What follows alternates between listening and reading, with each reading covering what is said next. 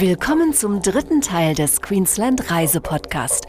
Wir sind Pia Hoffmann und Henry Barchet. Und wir nehmen Sie heute mit auf die Insel Fraser Island. Mit einer Länge von 123 Kilometern und 14 Kilometern Breite ist Fraser Island die größte Sandinsel der Welt.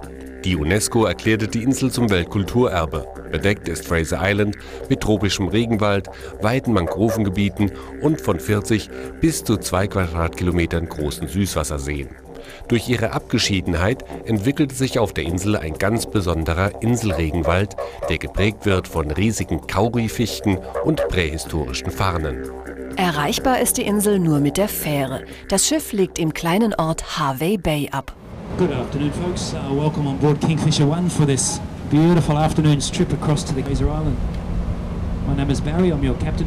Das Fährschiff gleitet über tiefblaues Wasser an kleinen Sandbänken vorbei. Oben auf der Brücke beim Kapitän kann man schon Fraser Island am Horizont sehen. Kapitän Barry Stewart erläutert die Fahrtroute. Das ist der südlichste Ausläufer des Korallenmeers. Hier beginnt die sandige Meerenge, die sich über 60 Kilometer erstreckt. Dort trifft Fraser Island dann auf Rainbow Beach, den Regenbogenstrand. Nach 40 Minuten Fahrt taucht taucht Fraser Island wie ein langgestrecktes flaches grünes Band im blauen Meer am Horizont auf. Die Insel ist die Heimat von mehr als 260 verschiedenen Vogel- und Säugetierarten, darunter auch der Jabiru-Storch, das Wappentier des Bundesstaates Queensland. Nur von der ursprünglichen Bevölkerung lebt niemand mehr auf der Insel. The Butchulla people, the Aboriginal people who lived on Fraser Island, they uh, were inhabitants here for many, many thousands of years. Der Bujala-Stamm lebte tausende von Jahren auf der Insel, bis die Weißen kamen. Heute lebt keiner der Ureinwohner mehr hier. Sie starben an den Krankheiten, die die Weißen mitbrachten, wie zum Beispiel Scharlach, Mumps oder Windpocken. Dagegen hatten sie keine Abwehrkräfte und das hat ihre Zahl drastisch gesenkt. Smallpox, uh, all sorts of diseases like this that the Aboriginal people had no resistance to and it decimated their population. Doch die Geschichten und Legenden der Ureinwohner überlebten. Viele kennt Peter Meyer, ein deutschstämmiger Naturführer und Fotograf, der seit vielen Jahren auf der Insel lebt. Er erklärt, wie die Ureinwohner Fraser Island ursprünglich nannten. Die Aborigines, ja, sie dachte, dass äh, die Insel ist die Körper von einer, einer Prinzessin eigentlich die Tochter von dem Hauptgott von dieser Gebung. Ne? Und äh, sie hat sich hingelegt ins Wasser, ihr Vater und äh, ein anderer Gott hat ihr Körper verwandelt und ihr Körper ist jetzt der, der Insel. Die Süßwasserseen, so wie Lake Mackenzie, sind die Augen und äh, sie hat ihr eigenes Stamm Aborigine, damit sie nicht so einsam war. Und uh, ihr Name bedeutet Paradise. Kegari bedeutet Paradise. Doch Peter Meyer kennt auch die Geschichte, wie die Insel zu ihrem heutigen Namen kam. Der Kapitän uh, James Fraser, er war, er war in einer Schiffsbrüchig, ja, und äh, er ist, hat übel, überlebt ne? und äh, ist auf der Insel gestrandet mit seiner Frau und er ist gestorben auf der Insel nach drei Tagen, und, aber seine Frau, äh, es ist vor sieben Wochen mit den Ureinwohnern, die Aborigines, gewohnt äh, ne? und dann gerettet von ein paar Bestrafungen. Das war in 1823 und ist das passiert. Ne? Und, äh, und deswegen die Insel äh, ist genannt nach die zwei Leuten. Äh, James und Eliza, Eliza Fraser. Neben den Legenden, die sich um Fraser Island ranken, ist es aber auch die Natur, die die Insel zu einem einzigartigen Ort macht. Wir sitzen hier jetzt auf total weißem Sand, äh, Strand, sieht aus wie Schnee. Dann ein blauer Süßwassersee, das ist so durchsichtig, man kann das äh, 20 Fuß tief sehen. Ne? Der Sand hat sich über Jahrtausende abgelagert und so die Insel gebildet. Der Untergrund ist wie ein Schwamm, der das Wasser speichert. Isoliert vom Festland entwickelte sich hier eine ganz eigene Landschaft und Vegetation. Eine halbe Stunde weg von hier, kannst fahren ein bisschen und dann du bist in die Mitte von Regenwald, total dickes Regenwald, ne? Und eine halbe Stunde von das Regenwald findest man auf einer Wüste und äh, diese fantastische tote Bäume manchmal auf eine tote Wald.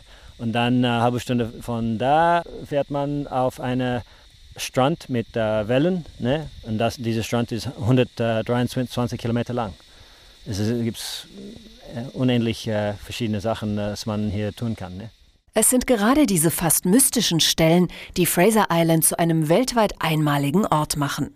Moritz Zafelberg ist Koch und lebt auf der Insel im Kingfisher Bay Resort. In seiner Freizeit unternimmt er regelmäßig Ausflüge. Also Fraser Island ist im Prinzip Queensland auf 110 Quadratmeter zusammengefasst. Man hat vom 75 Kilometer Strand bis zur, zum Dschungel, bis zum kleinen Outback, bis zu dem klarsten See, Mackenzie, alles einfach dabei. Also Fraser Island ist, finde ich, das bisher schönste Fleckchen in Australien. Die Sonne scheint, überall ist Meer, es ist fantastisch hier. Wer hier auf die Insel kommt, der möchte nicht mehr gehen. Auch die Deutsche Manuela Möllekon hat sich für einen längeren Aufenthalt entschieden. Sie arbeitet in einem Zeltcamp der Fraser Island Company und hat sich schon nach kurzer Zeit dem Lebensstil auf der Insel angepasst. Fraser Island ist eine wunderschöne Insel. Ich würde sagen, am typischsten sind die, die endlos langen weißen Sandstrände und die Regenwälder auf jeden Fall, jede Menge Tiere, also was ich hier bereits gesehen habe, Opossum, Dingos, die es hier gibt, Schlangen und Spinnen, ist vielleicht nicht für jedermann gerade so. Es gibt ähm, sehr viele wunderschöne Seen hier, die, in denen man schwimmen gehen kann. Es ist ein sehr entspanntes, relaxtes Leben hier. Ja. Manuela will mindestens ein paar Monate auf Fraser Island leben. Wer noch länger auf der Insel bleibt, der wird fast ein Teil von ihr, wie zum Beispiel einer der Bekannten von Peter Meyer. Ja, viele, viele von den Leuten sind hier, sie leben auf der Insel seit 1960. Ne? Da gibt es ein paar. Ähm, und äh, sie sind bestimmt interessante Typen. Ne? Zum Beispiel, einer meiner Bekannten ist ein Profi-Wurmfanger. Ne? Er lebt hier seit er zwölf ist und er ist jetzt 55. Ne? Und er fängt diese Wurm auf am Strand. Ne? Sie, sie leben in der Sand und er hat einen Beutel voll, voll mit äh, toten Fischen und so weiter. Und der, das Geräusch äh, wird diese Würmer hochbringen. Ne? Und dann er wird die fangen. Ne? Und sie sind riesig, bis zwischen drei und fünf Fuß, also ein, eineinhalb Meter lang. Und er verkauft sie als Köder. Aber er ist jetzt auf der Insel so lang, dass äh, ich glaube, er kann mit normalen Leuten nicht reden. Ne? Also, er, ist, äh, er ist sehr lustig. Er ist ein lustiger Typ. Die meisten Reisenden, die Fraser Island besuchen, bleiben oft nur zwei bis drei Tage, um die Insel zu entdecken.